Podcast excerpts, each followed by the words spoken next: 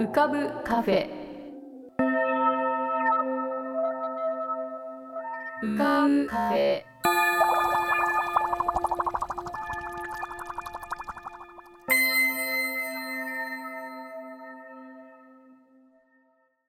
2020年9月11日こんばんは。ようこそ浮かぶカフェシーズン2へ。カフェ店主の幸代です。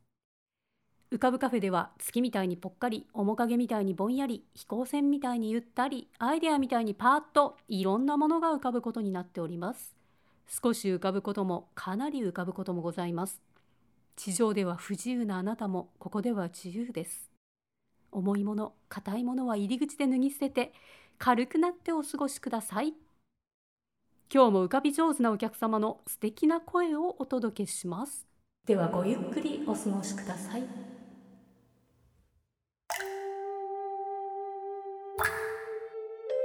桐竹門富こと富さんのぷかぷか温泉独り言。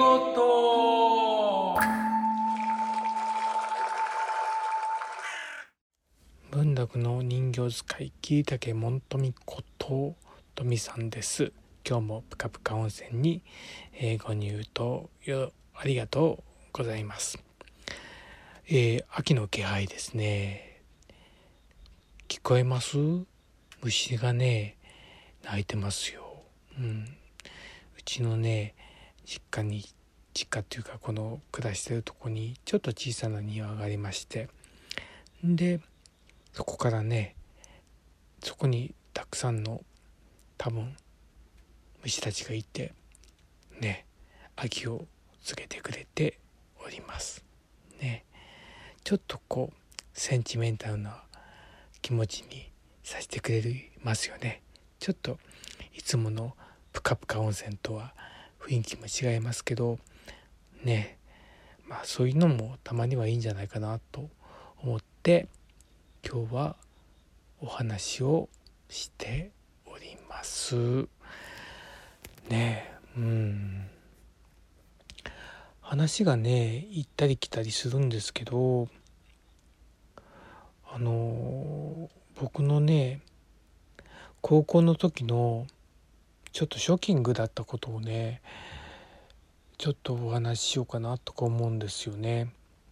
それはね高校の時にはいろんな学校から集まってきてでまあクラスなるじゃないですか。でねあのまああのクラスに初めてパッと入ったんですけどね。まあえっ、と多分ね1クラス456名だったと思うんですけどそのうち男がね123名だったと思うんですけどね。そしたらねすぐにねグループ分けがパッと分かれたんですよ。でもね僕はそれがすごいショックでえ？人ってこんなに簡単に別れるんだって。で僕はなんかぼーっとしてる ぼーっとしてたんでなんかほんと中立みたいな感じでその時中腹になっちゃったんですけどあのうんなんかこうちょっと不良組とあのそれじゃない組となんか中途半端な組とみたいな感じになって分かれたというような記憶があるんですけどはあなんで別れるんだろうって、うん、あの思いました。うん、なんかそれがあの価値観とか線引きじゃないけどなんか自分の中であの超えられない線みたいなものに感じてうんあのすごくショックだったことを今も覚えてます。うんそれがを超えたいと思ったのかどうかわからないけどでもまあ高校生活の中では、まあ、いろんな人と交わってあの楽しく過ごしたと思ってます。もちろん悩みもたくさんあってあのいろんなことも抱えてましたけど今思えば、うん、いいことの方が多かったのかなっていうふうに思ってますけどこのねあのショックなことはね今もずっと心の中に引っかかってます。うん、人が初めて見た時にその判断するっていうことまあ一目惚れとかもそうだしその感覚的なもの大老感的なもの人間的なものなんか、うん、その総合的なもので一瞬のうちにそれを判断してしまう。それをまあ信じてもいいんだけど信じたいけれど信じていいのって、うん、信じることによって何か失うじゃないけどほ他にそれを超えられないものもあるんじゃないかなっていうねなんかこうあるんですよ、うん、まだもって、うん、僕の中でね。だからちょっとね今日みたいな秋の気配がする日は、うん、そんなこともねちょっと話してもいいんじゃないかなと思ってちょっと話は暗くなりましたけどねお話をいたしました。ね皆さんはねどう思うんでしょうね。うんやっぱりね人間関係はいろいろありますもんね。だからねうん難しいですよね。何が言って言いたいんやろ。分からへんけど。あまあうんちょっとねそういうお話を今日はしてみました。うん。ね。あの文楽のができなくなってやったことがあるんですけどそれはね何だと思います？ひげ抜きなんです。あのね僕顔はねむちゃくちゃ童顔なんですけどひげが濃いんですよ。で本当にね一日にね下手したら2回ぐらい剃らなくちゃいけない時もあってでもねおまけにね肌もね弱いんですよ。だからあの痛いからもう本当にねあのひげ剃りっていうのが僕にとってすごく苦痛だったんですよでこのコロナ禍においてねあのフェイスタイムで弟弟子たちと話をした時にね弟弟子がね僕よりもひげが濃いんですけどねひげがないんですよ。どうしたん？って聞いたら抜いたって言うんですよ。それを聞いてあよっしゃこのコロナ禍の中でできることができた。私もひげを抜こう。ね。ところがねこの実践はしましたけどね。もう本当にねこれはねあのひげのね濃いの濃いっていうかねひげの抜きを体験した人しかわからないと思います。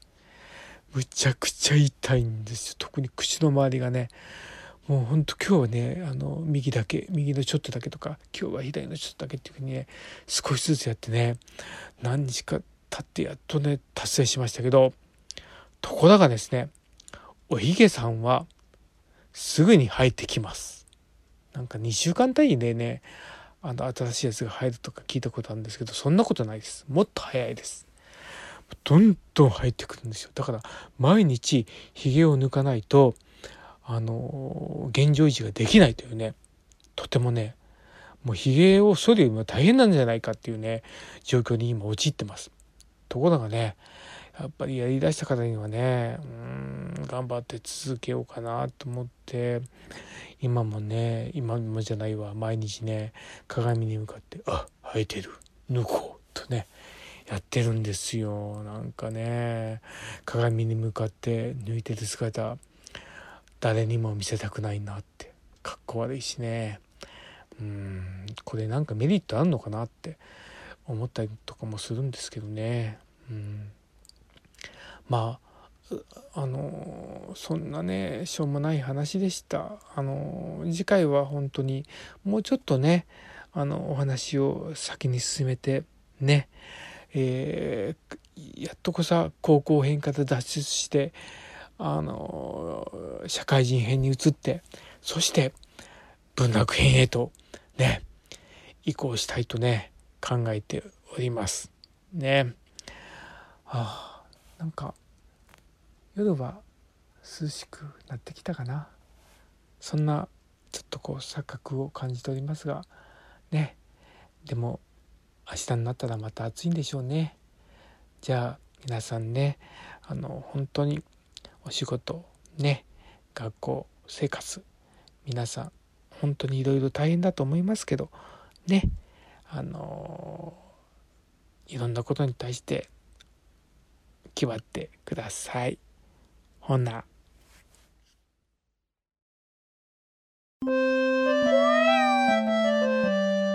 山田運のラジオ舞踊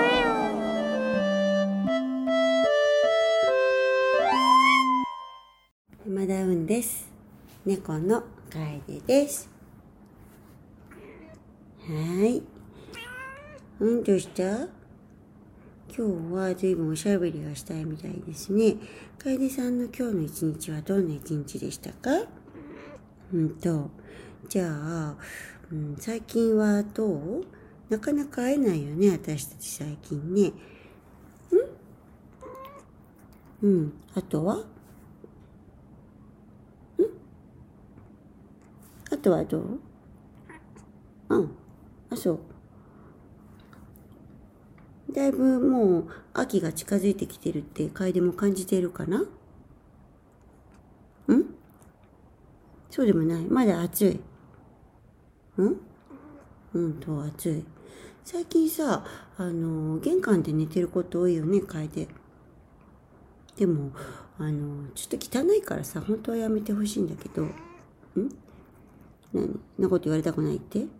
いつもほら玄関ただいまって帰ってくるとさ帰りのことさちょっと踏みそうになっちゃうじゃない私。だから危ないんだけどさ。ん？うん。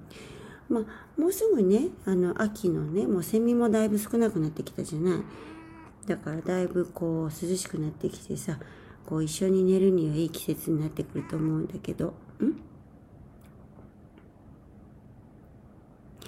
今ね私はあの毎日あの音楽劇の稽古をしています。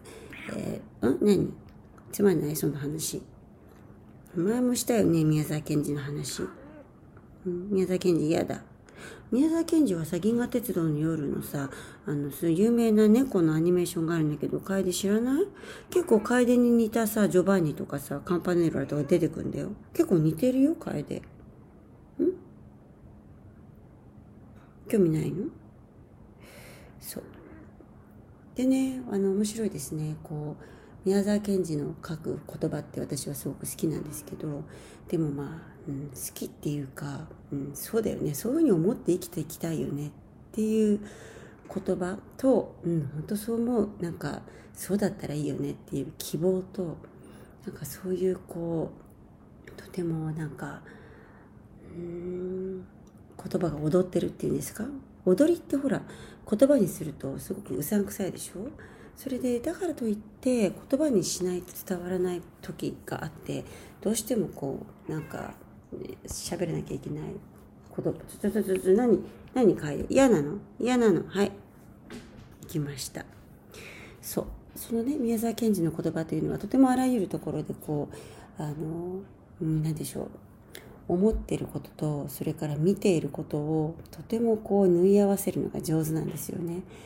あそれとそれは日常的には結びつかない文章なんだけれども、うん、あえて組み合わせてみる言葉がたくさん多いっていうのかな。とてもポエティックだし、うん、そういう意味でファンタジーって言われるんだと思うんだけどそのファンタジーっていうのは結局、うん、なんかそういうふうに世の中を見たいっていうことなんだよなってすごくあのそういうふうに思います。あの演出のあの白井明さんもですね演出をしながらまああの宮沢賢治ってどういう人だったんじゃないかこういう人だったんじゃないかって話をするんですけどやっぱりこういうふうに世の中を見たかったんじゃないかってことをよくおっしゃいますね。うん、そういうふうに世の中が見えてるこういうふうに風景が見えてるっていうことではなくてそう見たかったんだっていうこと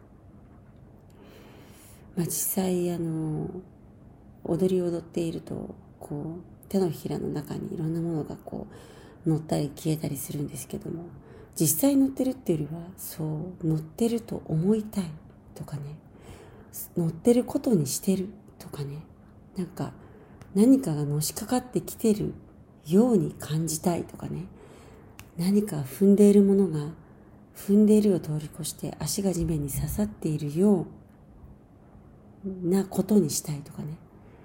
思い込みが結構多いんですよ。じゃあちょっと思い込みをしながら踊ってみたいと思います。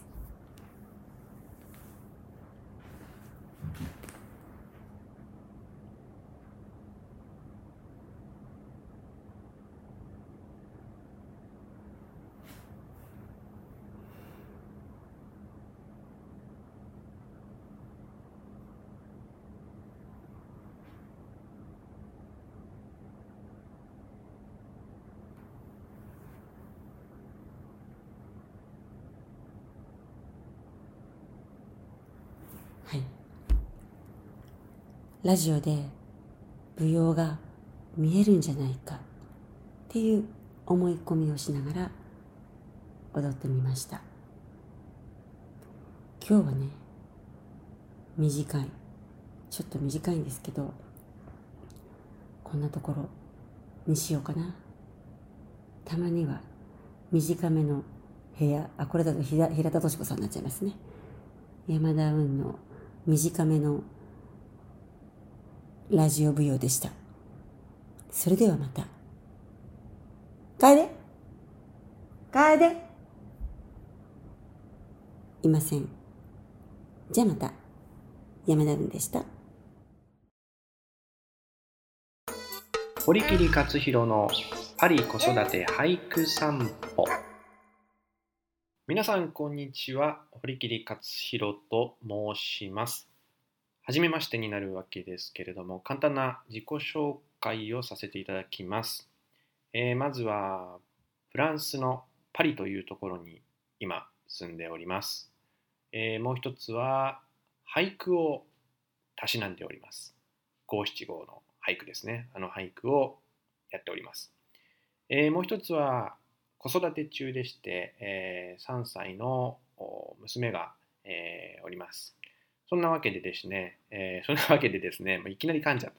えーパリ子育て俳句散歩というね、もうそのまんまな名前をちょっとタイトルに付けさせていただきましたけれども、まあ、俳人という生き物はですね、あの今の季節であれば、まあ、雲が秋っぽくなってきたなとか、まあ、昨日とは虫が鳴き方違うなとかですね、まあ、そんなことを考えながらのんびりと生きている人種でして、えーまあそんなのんびりとした気持ちでですね、えーこのお話も聞いていただければなと思っておりますが、まあ、普段私がパリでどんな生活をしているのか、どんなことを考えているのかなんてことをちょっとおいおいお話しさせていただきたいと思います。えー9月はですね、フランスは新学期です。えー新学期のことをフランスでは、えーラントレっていうんですけど、みんなが帰ってくるっていうんですね。同じ場所に帰ってくるというのが新学期でございまして、えーうちの子供も3歳になりましたので、えー近所の現地のですね、えー幼稚園に通うことになったんですけれども、まあ、いかんせん去年フランスに来たばっかりなので,、えーで家では基本的に日本語喋ってますので、まあ、フランス語全然できないんですけど、まあ、それでもこっちの公立の幼稚園ってね受け入れてくれるので本当にありがたいなと思います。しかもあのフランスは義務教育が3歳からでかつ公教育は無料ですからあの基本的にはお金がかからないというね、えーのがありがたくて実はフランスに1円も税金を納めてないんですけれどもそれでもこうやって、えーありがたく通わせていただいております。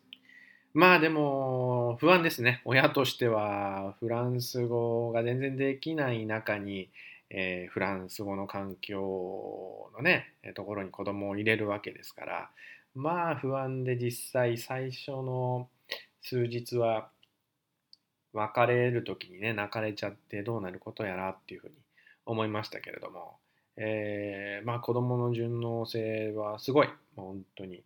3日目までは泣きましたけど4日目からはねあの泣かずに、え行ってちょっとずつフランスの環境に溶け込んでるみたいなので、えーすごいね。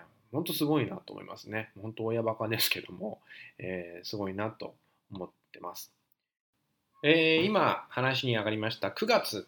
これも俳句では季語でございまして、えー今日はですねちょっと9月の俳句を一つ二つご紹介をしたいなと思います、え1句目はこんな句です。鈴木さんあなたは9月の木の匂い。鈴木さんあなたは9月の木の匂い。えーこちらは坪内年天さんという方の句なんですが、まあ、鈴木さんって誰だよってねまず思いますよね。僕も思いますけど、うん、男の人なんですかね。女の人なんですかね。まあこれ作者は男の人なので、まあ、おそらく女性なのかなとは思いますが、うん、木の匂いのする9月の木の匂いっていうのはどんな匂いですかね。これ2月の木の匂いだとそんなに嬉しくないですよね。多分ね。5月の木の匂いだと新緑シーズンになりますけどまあ元気な感じになると思います、えー鈴木さんあなたは9月の木の匂い？うんなんかこう包んでくれそうなですね。包容力のありそうな優しい感じがちょっとこの言葉からは見えてくるんじゃないかなと思います。まあフィクションなのかもしれませんし実際にそう感じたのかもしれませんが、えーちょっとこう物語が立ち上がってくるかのような、えー一句だと思います。もう一句ご紹介しますね。えー革命を起こすに半端なる9月革命を起こすに半端なる9月甲斐美智子さんという方の句なんですが、まあ、革命って日本ではね起きてないですけど今後もしかしたら起こるかもしれませんよね。えーただ何月に革命が起きるか9月革命ってなんかちょっとなんか間が抜けてる感じが 確かにして、えー革命を起こすには何月がいいのかなって普通の人は考えないんですけど、うんまあ、5月革命とかですね2月革命とか、まあ、すでに歴史上でそういうネーミングがあるので、えーそういう意味では9月というのは半端なのかもしれないですね。うん、まあお盆とか夏休みが終わって、えー秋分の日があるのが9月、えーですので、まあ区切りっちゃ区切りなんですけど、うん、革命は起こさないかな、ね、いうような感じの月なのかもしれません。面白い句ですね。はい。というわけで私も9月で一句作ってみました。こんな句でございます。女装して鳥は9月の青空へ。女装して鳥は9月の青空へ。堀切勝弘。というわけで前半にお話しした、えー子どもの幼稚園のね新学期の光景がちょっと重なるような句なんですけど、まあ、実際に公園でちょっとこんな鳥を見かけたもんですから、あのー女装してパパパパッとね飛んでいくような鳥と9月の青空っていうのはちょっと合うかなと思ってこんな俳句を作ってみました。いかがでしょうか？はい。というわけでお時間が来てしまいましたのでまた続きは次回ということにしたいと思います、えーちょっと宣伝なんですが私この9月からセクトポクリットという俳句のポータルサイトを立ち上げまして、えーそちらでいろんな俳句の鑑賞とかですね句集の紹介とかちょっとずつしていますのでもしご関心のある方がいらっしゃいましたら、えーセクトポクリットとカタカナで検索してみてください。多分、えー検索サイトで見つかると思います。それではまた次回もパリからお届けしますのでお楽しみにしていてください。それではさようなら。浮かぶカフェに俳句がやってきました。パリで俳句で子育てで散歩。この四角形から一体どんな景色が浮かんでくるのかとっても楽しみです。というわけで私も一句作ってみました。五七五浮かぶ9月の喫茶店。ダメ？の歌声喫茶。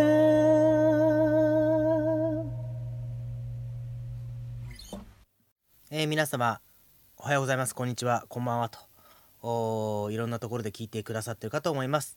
長谷川徹でございます。ヤンでございます。えー東京はまだまだ残暑が厳しいですねあのー私はついあの一昔前にボーカリストのノッコさんがおっしゃってました残暑残暑というダジャレを思い出すような昨今でございます。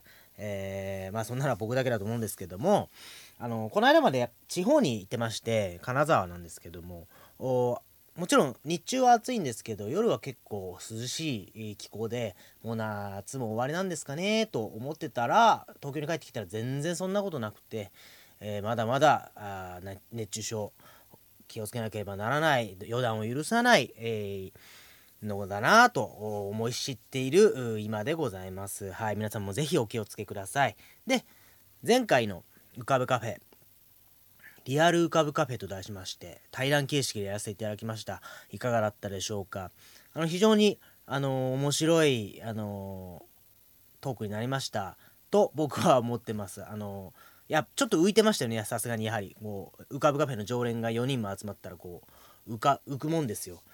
あの最初の方はかなり楓がしゃべるしゃべらないのことあ喋ったあ喋ったみたいなことでこうやってたかもしれないですけど後半は結構それぞれのフィールドで、えーなかなか喋らないようなことを聞くことができてとても面白かったですで最後の方には僕も即興で歌を作らせていただきましてそのめちゃめちゃ考えながら歌ってる顔を正面からあ見られるみたいなこう初めての経験もいたしました。あのーとっても面白かったです。はい。あのマスターとトミさんに関しては初めてお顔を拝見しまして、えこれからラジオを聴く時にまた印象がやっぱり変わってくるなと思いますね。あのもちろんラジオの良さっていうのはもちろんありますけども顔を見て、えーお話しするっていうのもとっても大事だなと思った次第です。ありがとうございました。で、そこでもお話しさせていただきましたけれども今日からは一応シーズン2ということで歌作りも2.0おヤン2.0になるようなこうリクエストをお待ちしておりますということで早速いただきました、えー今日はですねリクエストを簡単に先にご紹介してまず歌をご披露させていただきたいと思います。リクエストはカエルくんからです、えーリクエストはティッシュです。世界で一番大事なあなたへ。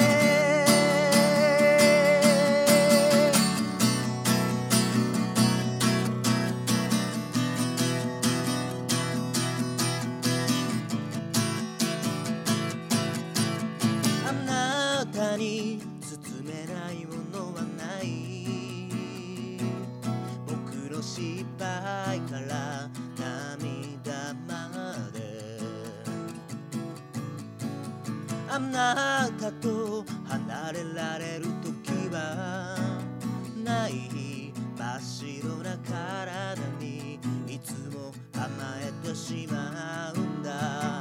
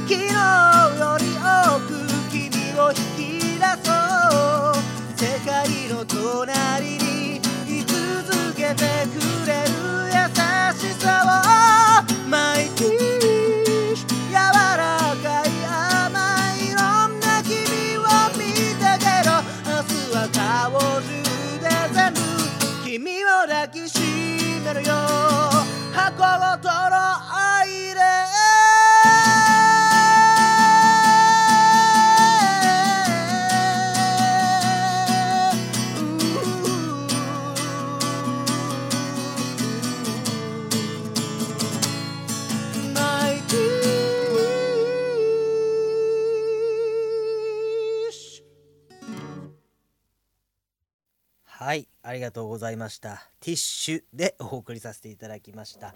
えっとですねこちらのリクエストあの僕の方に届いた時にあの写真データででその写真がルーズリーフに手書きで書いてあったんですよ。